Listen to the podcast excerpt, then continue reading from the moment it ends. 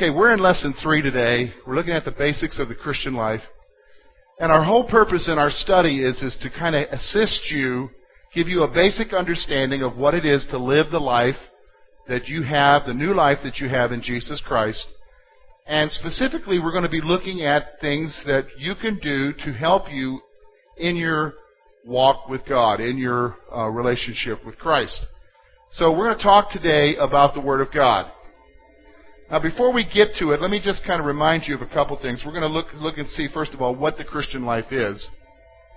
The Christian life is not a set of actions that must be completed. Now, especially as we get into the topic that we're going to talk about today, you need to recognize that when we talk about the Christian life, we are not talking about a specific set of actions that you need to do, that you need to complete.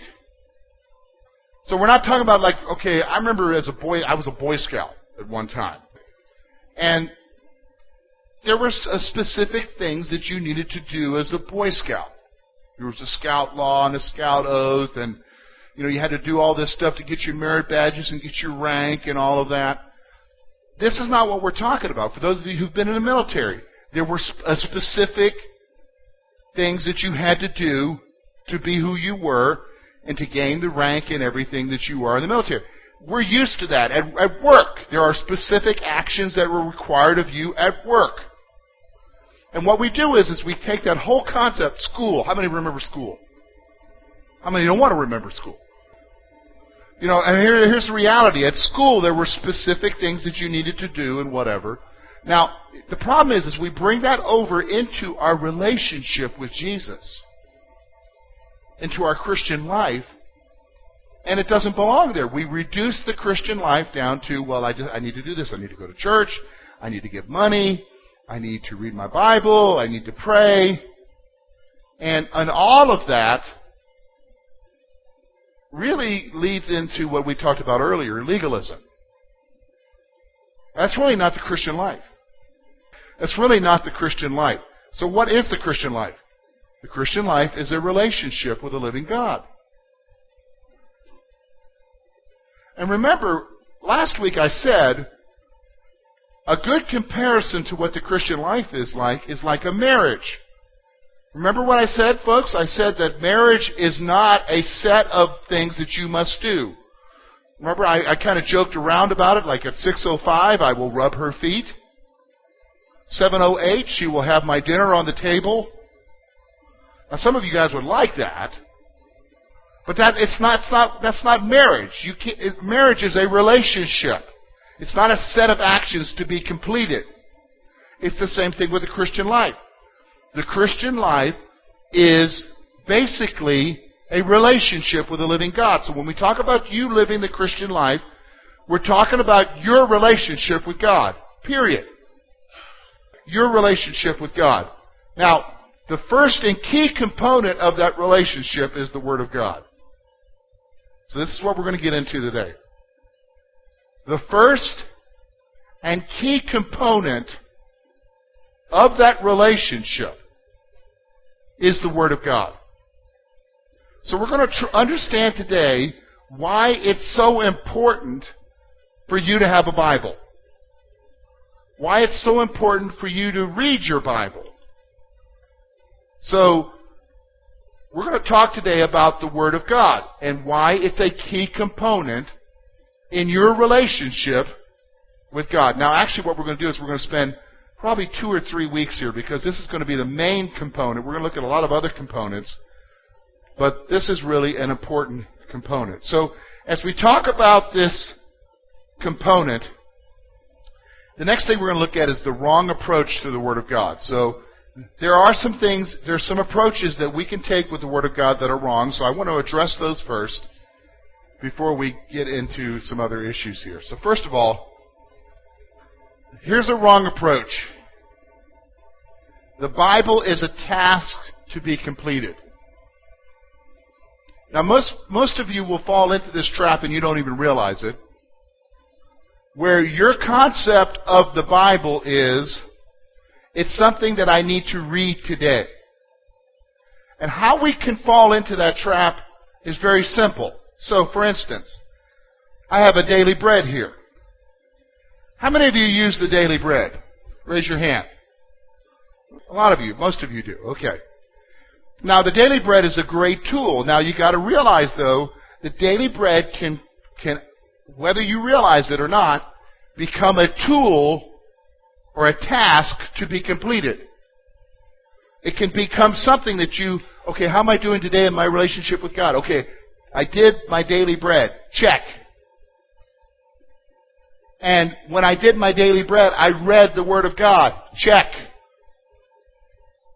See, the Word of God can become a task to be completed. Now, how do I know that it can become a task to be completed? So, let's say you have a busy day. Let's say, for some reason, something's happened, and you got to get up early in the morning, a lot earlier than you normally earlier get up. And so you don't have your time in the Word that day. Chaos happens all day long. Stuff is going wrong. And you don't have your time in the Word of God. In fact, Folks, chaos happens all week long. How many of you know what I'm talking about? Stuff gets completely out of hand. Your schedule, your routine is totally gone. And guess what falls on the wayside? Reading the Bible. Now, how do you feel? Let's get some honest answers here. How do you feel when that happens? Huh? defeated. Okay? Just being honest. How else? How do you think God looks at you now?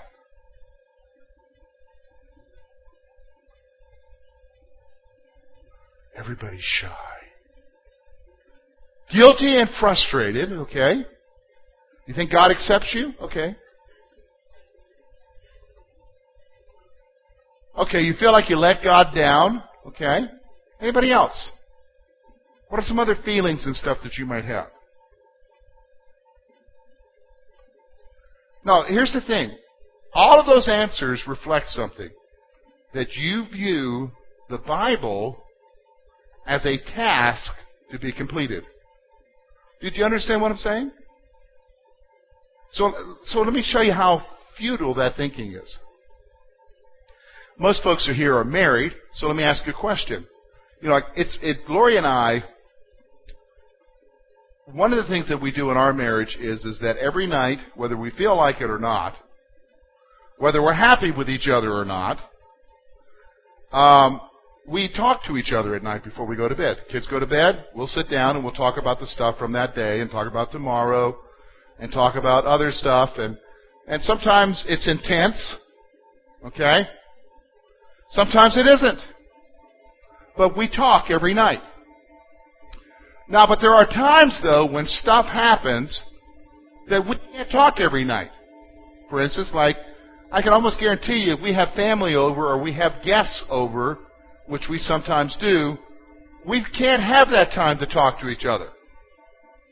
You understand? We can't have that time to talk to each other. Now, does that end our relationship? No, I'm still married to her. Does she still love me? Yes. Do I still love her? Yes. Now here's what I want you to see now. Do I feel disconnected from her? Yeah, I'll feel disconnected. She'll feel disconnected from me until we sit down and talk again.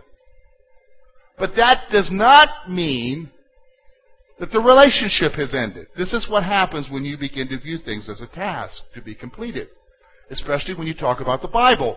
If you don't get into your Bible time like you should, yeah, you're going to feel disconnected because that's true in any relationship. But it doesn't end the relationship, which a lot of us think happens. Does everybody understand what I'm saying? So a wrong approach to the whole issue of the scripture is to say that it is a task to be completed. Now, what's the next issue here? Here's the next issue. Here's the next wrong approach. Now, this statement, I want you to think about it. This is a wrong statement, but you might be thinking it's a right statement, but it's a wrong statement. The Bible contains the Word of God. Now, this has to do with how you view the Bible.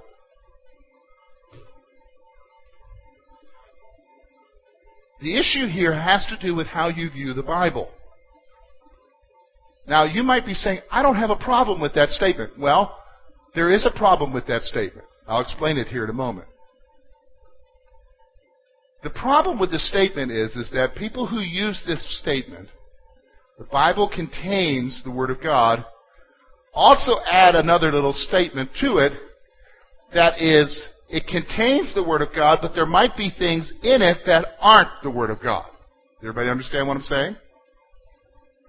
So it's not the Word of God, it contains the Word of God. So as you read it, whatever speaks to you, whatever speaks to you is the Word of God.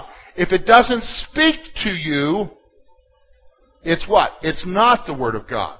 Do you understand what I'm saying? This is why this is a wrong approach. So your viewpoint is, is I approach the Bible as just a book, and if it speaks to me, that's the Word of God. But if it doesn't speak to me, then it's not. There's no relevance there. Do you understand? This is a wrong approach. Is everybody confused by what I'm saying? Because I see some looks like, oh, what's he saying? No, no, it's, it's, this is actually very true today in a lot of liberal churches. This is true in a lot of churches where they don't put any authority with the Word of God because they'll say, it's whatever it is to you. And whatever it is to you may not be what it is to me. You understand? The whole concept here, it's almost a postmodern way of looking at it, is that there's no absolute truth. You understand? It contains the Word of God, but it's what it is to you, not necessarily to me. Do you understand? So, that's another wrong approach. Here's another one. The Bible can, can only be understood by those who are educated. The Bible can only be understood by those who are educated. Now, this happens a lot. I shared with you, oh, this probably happened, oh, 15, 16 years ago. We were in a church. They had a pastor who was preaching. Um, and I, I don't know. Sometimes there are good pastors and there are bad pastors. This pastor and his message was way out there. And at the end of the service, one of Lori's relatives came over to me and said, Boy, I just might as well give up reading the Bible. There's no sense. I'm like, why? He said, because, man, he can see things there that I can't see. I should just give up. He's got the education. And I'm sitting there and I have the education. Here's what he's, and I'm thinking this. I didn't say this out loud. Yeah, he's seeing things that I don't see there either.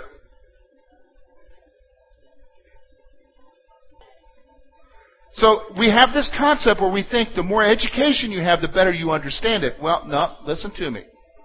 We're forgetting some things. First of all, I want you to remember most of the Bible were written by men who were common people. Okay? Common people. Now, yeah, Paul was educated. So was Moses. But Amos wasn't. Peter was what? What was Peter's vocation before he was called by Jesus? Fishermen. In fact, the, the religious elite in the book of Acts, when they hear Peter and John, recognize that these were what? Ignorant fishermen, except that they had been with who? Jesus. Here's the other thing. When you look at the New Testament, the New Testament was written in Koine Greek. Now, what's so interest, what's interesting about that is, is yeah, scholars study Koine Greek now. The reason why it's a dead language. But in its day, in the day of Paul, it was everyday language. It was the slang of the streets. So the Bible was not written in classical Greek. It was written in the everyday street language of the Greek. Do you understand what I'm saying? That would be like someone writing a letter today, one of these letters in the New Testament today, in everyday talking here in Clearfield County. And how you know it's everyday talking, because they'll put in things like redd up and yuns, and it's right there in, do you, do you know what I'm saying? It's right there in the letter. And you know that that's not proper English, right? Because it's got ain't in there as well. Do you, do you see what I'm saying? It's in the everyday language of the common person. what happens is, is that as we remove later on down the time, we begin to think in terms of that the only people who can read it and understand it are educated people. No, that's not true. That is a wrong approach. You can read it and understand it. Does everybody understand me? You can go to the scripture and read it and understand it. Now, here's the other thing. Here's the other problem that we have with the wrong approach to the book, the scriptures. The Bible is seen as a book of promises. Oh, wait a minute. I don't know that I got a problem with that one. Yeah, there is a problem with that one. Because the Bible is more than just a book of promises. Yes, there are promises in the Scripture. But the Scripture is far more than just a book of promises for you. There are promises, but there are also warnings. Severe warnings. So it's more than just a book of promises. And, and how this is illustrated is, is that maybe you've done this. Lord, I need an answer from you today. And so, where, where am I going to go? Tell me what I need to do. And Judas went and hanged himself.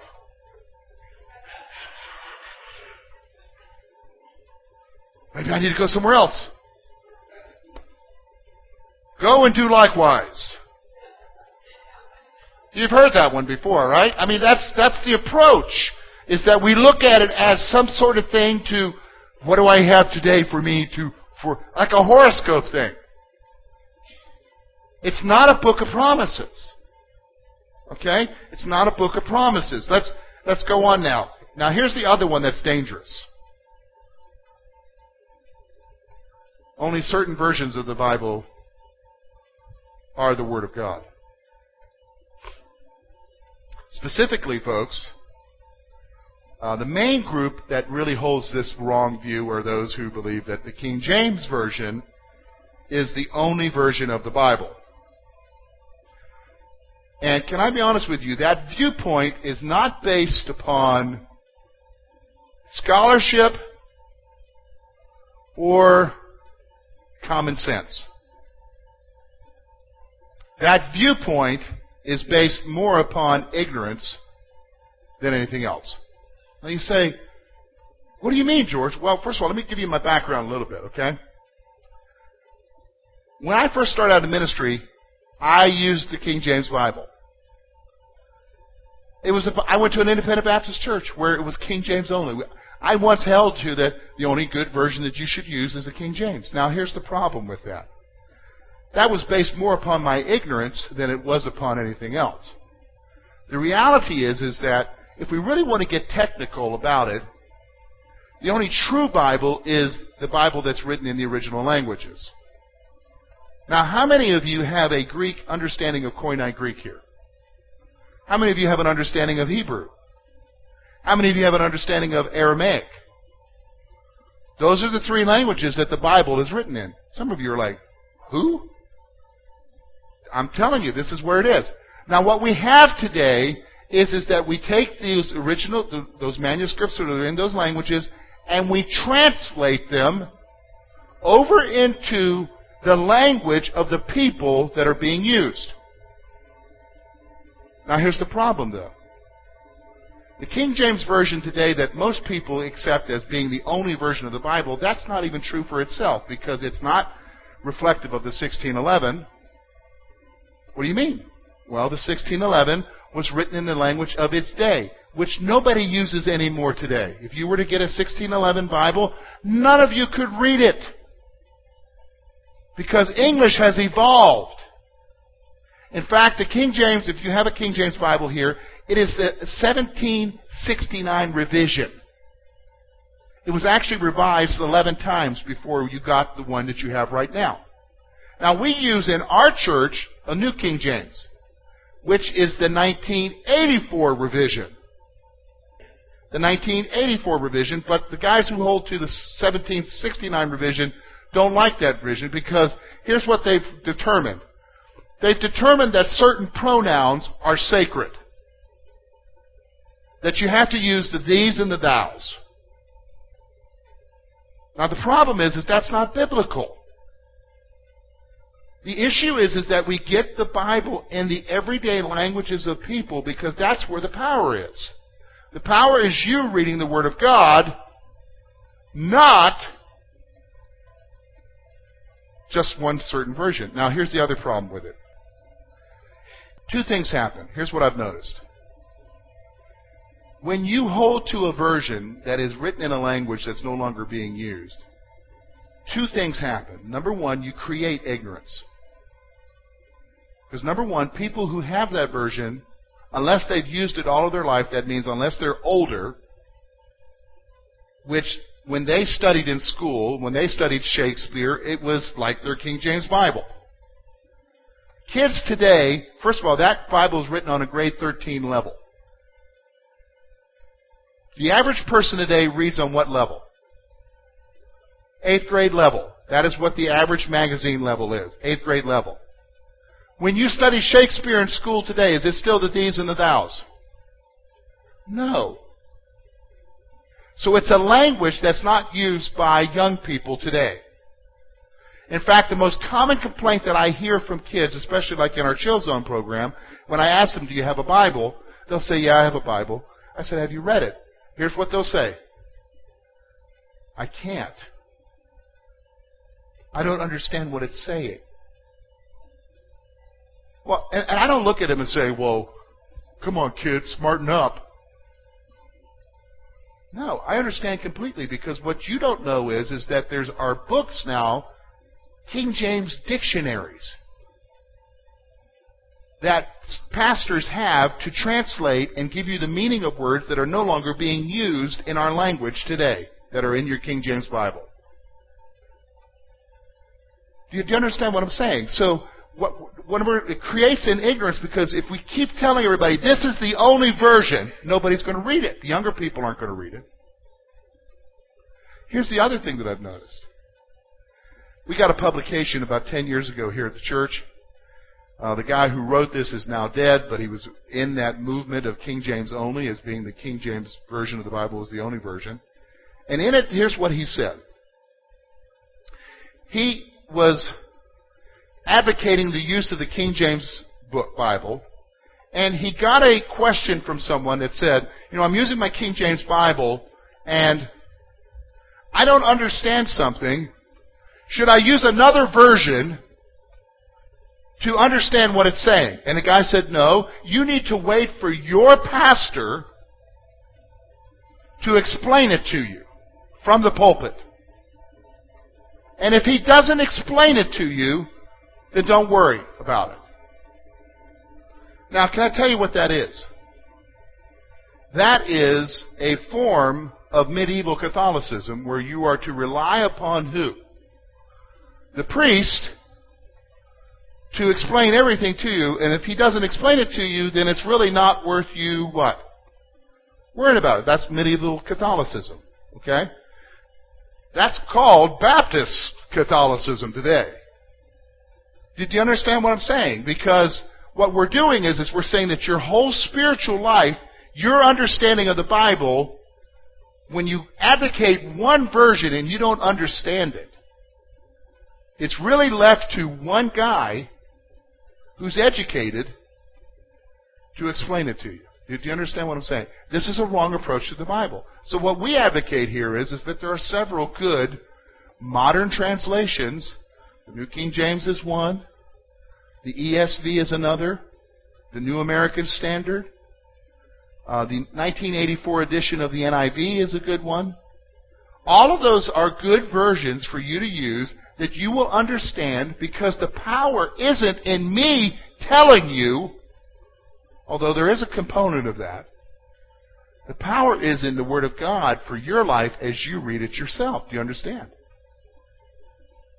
Oh, by the way, those of you who are King James only, maybe you don't want to admit that, but I will tell you something. If you use the daily bread, it's not based on the King James. It's based on the New King James. You understand? So it, it's really a position of ignorance. So I didn't. I don't mean to be offensive, but that is a wrong approach. Let's go on then. Here's a proper understanding. The Bible is a revelation of God to man. So if I'm going to look at this scripture, I need to understand that the Bible is the revelation of God to man. So it's not a book of promises, it reveals God to me. The book is God's revelation to me of who He is. Do you understand? The book is God's revelation of God to me. Here's the other thing. The Bible is the Word of God. It's not, doesn't contain the Word of God. It is. Every little piece of it, every word, is the Word of God. If it's His revelation, therefore every aspect of it is the Word of God. Do you understand? So what you're holding in your hand, if you have a Bible, is the fact that it is God's Word to you. Do you understand? It is God's Word. Every little bit piece of it. Now here's the other part of it. The Bible is inerrant. Now what does that mean? It is without error.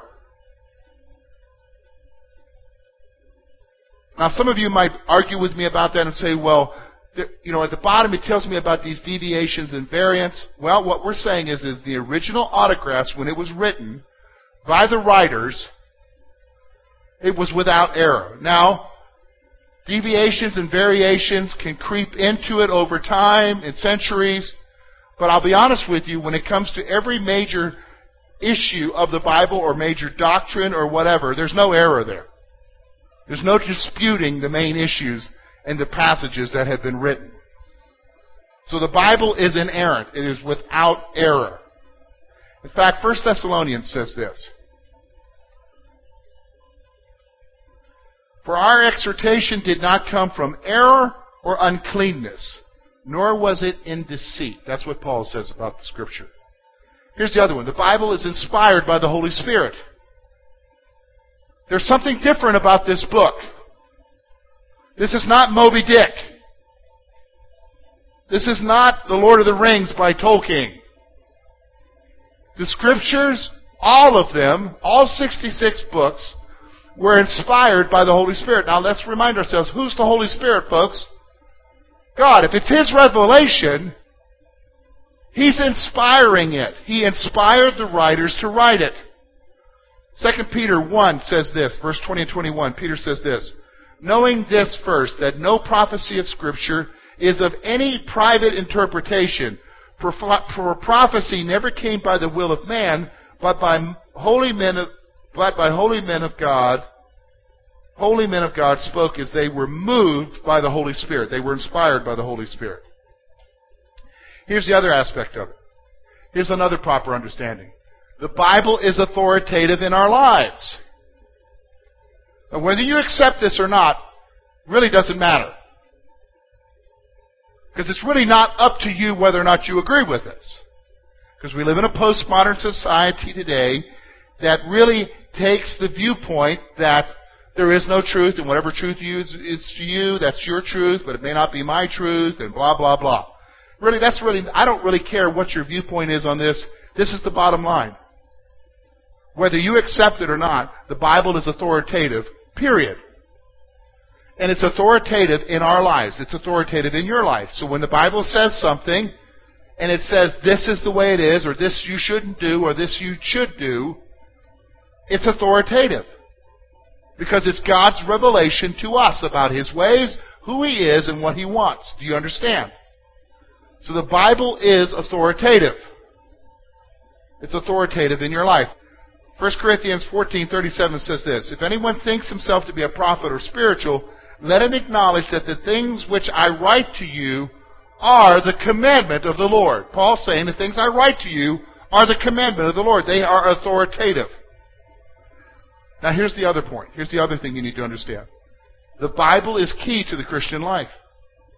If you want to know what you need to know about your relationship with God, and how to grow in your relationship with God, and how to live the life that He wants you to live, the key component of that is what?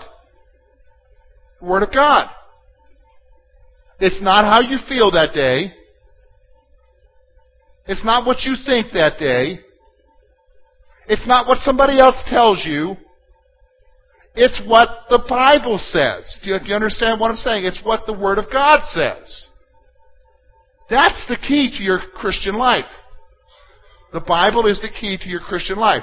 Now, here's the problem. You say, well, man, okay, I've tried reading it. I don't understand it. I'm doomed. Here's the next thing you need to understand. We're going to have a proper understanding. The Holy Spirit helps us to understand the Bible. The Holy Spirit helps us to understand the Bible. Now, let me ask you a question. How many of you would think that this is a great way to approach it? If here you are, you're reading a book, and you have access to the author, you think you'd call him up and, I, I guess I don't understand this part that you've written here. Could you help me understand this? Or talk to somebody who's never read it, written it, but maybe is trying to figure it out on their own. Who would you rather talk to, the author or somebody else? The author. Here's the thing you say, well, all the authors are dead. Well, yes, but the one who inspired them isn't. Do you understand what I'm saying? So if the Holy Spirit is the one who inspired them to write it, do you think the Holy Spirit will help you to understand it? All right, now listen. Here, in fact, here's what the Scripture says. Listen to this 1 Corinthians 2 10 through 16. Here's what Paul says But God has revealed him through us, through His Spirit, for the Spirit searches all things, yes, the deep things of God. For what man knows the things of man except the Spirit of man which is in him? For even so, no one knows the things of God except the Spirit of God. Now we have received not the Spirit of the world, but the Spirit who is from God, that we might know the things which have been freely given to us by God. These things we also speak, not in words which man's wisdom teaches, but which the Holy Spirit teaches, comparing spiritual things with spiritual. But the natural man does not receive the things of the Spirit of God, for they are foolishness to him nor can he know them because they are spiritually discerned. But he who is spiritual judges all things, yet he himself is rightly judged by no one. For who has known the mind of Christ that he may instruct him? But we have the mind of Christ. What's he talking about? We have the Spirit of God. See, the Spirit of God will teach you, will show you what you need to do. In fact, listen to this. This is Psalm 119. David writes this. Open your word that I may see wondrous things therein. That's his prayer. You know what I would do is as you're reading it, as you're using it, as you're trying to get to know God and what He wants for your life, I would begin my time in God's Word with this God, open up your Word today that I can understand it. Show me, like David said, Lord, wondrous things therein. Do you know what I'm saying? See, you got to ask the Holy Spirit because He's going to help you to understand it. He's going to help you to understand the Bible. Now, I think we have a few more things here. Here's a proper approach.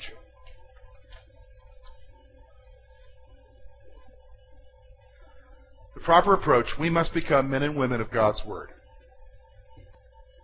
Paul writes this in 2 Timothy But be diligent to present yourself approved to God, a workman that does not need to be ashamed, rightly dividing the word of truth. You need to become a man and woman of God's Word. It needs to be a part of your life. Now, here's the other part. The other proper approach is we are commanded to live according to God's Word, to, to the Word of God. You're commanded to live according to what He says. It's not a take or choose option. No, I like this over here, but I'm not going to do this over here. Listen to what Jesus says. Jesus answered and said to him, If anyone loves me, he will keep my word. And my Father will love him, and we will come to him and make our home with him. If he does not love me, he who, he who does not love me does not keep my words. And the words which you hear are not mine, but the Father's who sent me. So here's what he's saying. Your love, your relationship is going to be reflected in what? Keeping what? The Word of God. So that's the proper approach.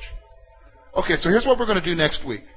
Because you might be saying, okay, that's a good overview of the wrong approach, a proper understanding.